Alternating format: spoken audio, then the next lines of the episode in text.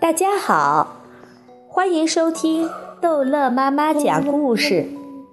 今天，逗乐妈妈要讲的是《淘气包马小跳开甲壳虫车的女校长之一种更大的荣耀》。对马小跳他们来说，为班上做事是一种荣耀，为学校做事是一种更大的荣耀。他们有的是一腔热血，一身力气，愿意为班上做事，为学校做事。可是没有人给他们这种机会，连为班上领教科书也成了他们的痴心妄想。现在，给全校每个班送饮水机，这么大的荣耀，是欧阳校长给他们的。就在马小跳他们忙得不亦乐乎的时候，陆曼曼发现了马小跳他们不见了。马上报告了秦老师。秦老师问：“有没有同学看见他们四个到哪里去了？”马上有同学供出，安吉尔刚才还和马小跳他们在教室外面嘀嘀咕咕。秦老师把安吉尔叫到跟前：“马小跳他们到哪里去了？”安吉尔知道他们找新校长去了，但他不能说，又不能撒谎，只好哭。你哭什么呀？秦老师的语气缓和了许多。安吉尔，你告诉秦老师。安吉尔一心想帮马小跳，说出了让大家都惊呆的话：“秦老师，你把他们四个留在我们班吧，不要把他们分到别的班去。”于是，班上的同学都知道了。马小跳他们四个将要分散到四个班去。他们虽然没有像安吉尔那样伤心哭，但一想到马小跳他们离开后，这个班再也不会像以前那么好玩了，心里便有些舍不得。陆曼曼想到以后不能天天管马小跳，心里也不舒服。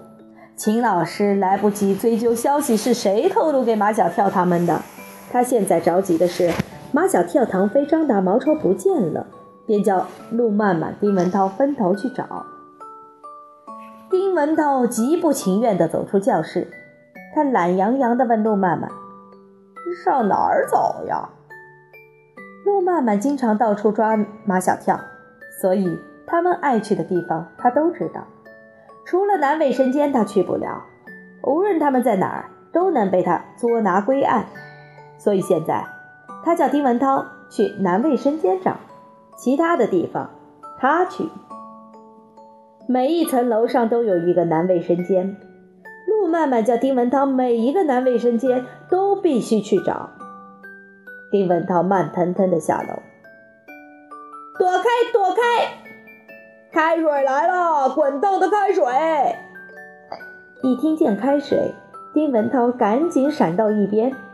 他看见张达和毛超抬着，哦不，准确的说是张达抱着，毛超扶着一个长方体的纸盒，一路吆喝，正往楼上冲。站住！丁文涛摇头晃脑，踏破铁鞋无觅处，得来全不费工夫。众里寻他千百度，蓦然回首，那人却在灯火阑珊处。我终于找到你们了。林文涛，有话快说，我们忙得很。毛超又对张达说：“你快给五三班送去，我来对付他。无法无天，目中无人，逍遥法外。”丁文涛，你用词不当，谨防我告你诽谤。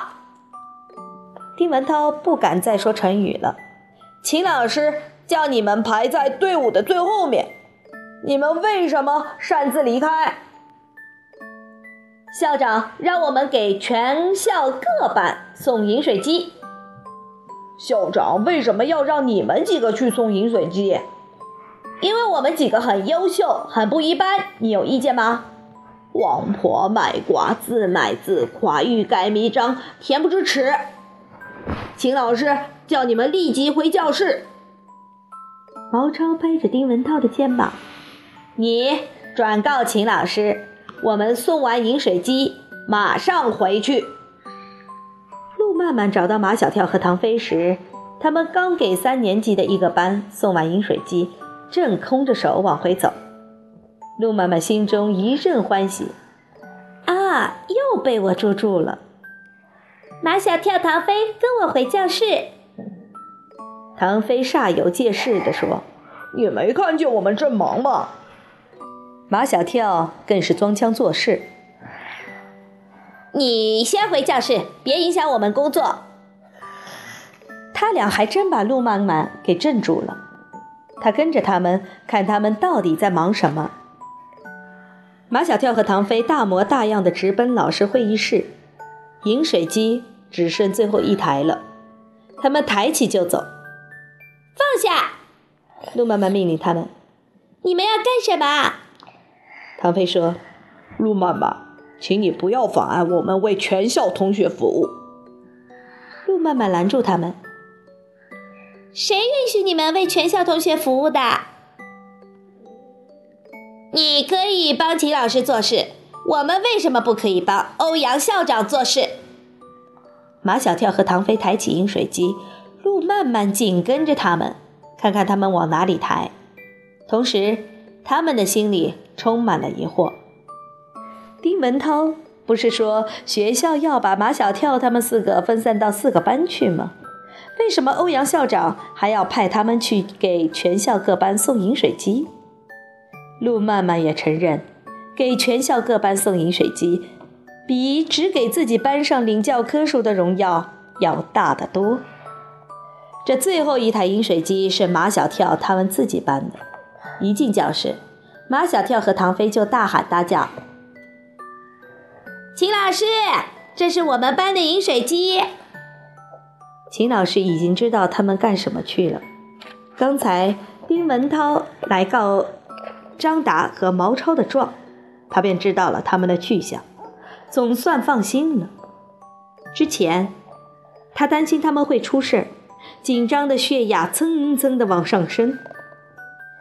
秦老师，饮水机放哪儿呢？秦老师看着他们，不动声色。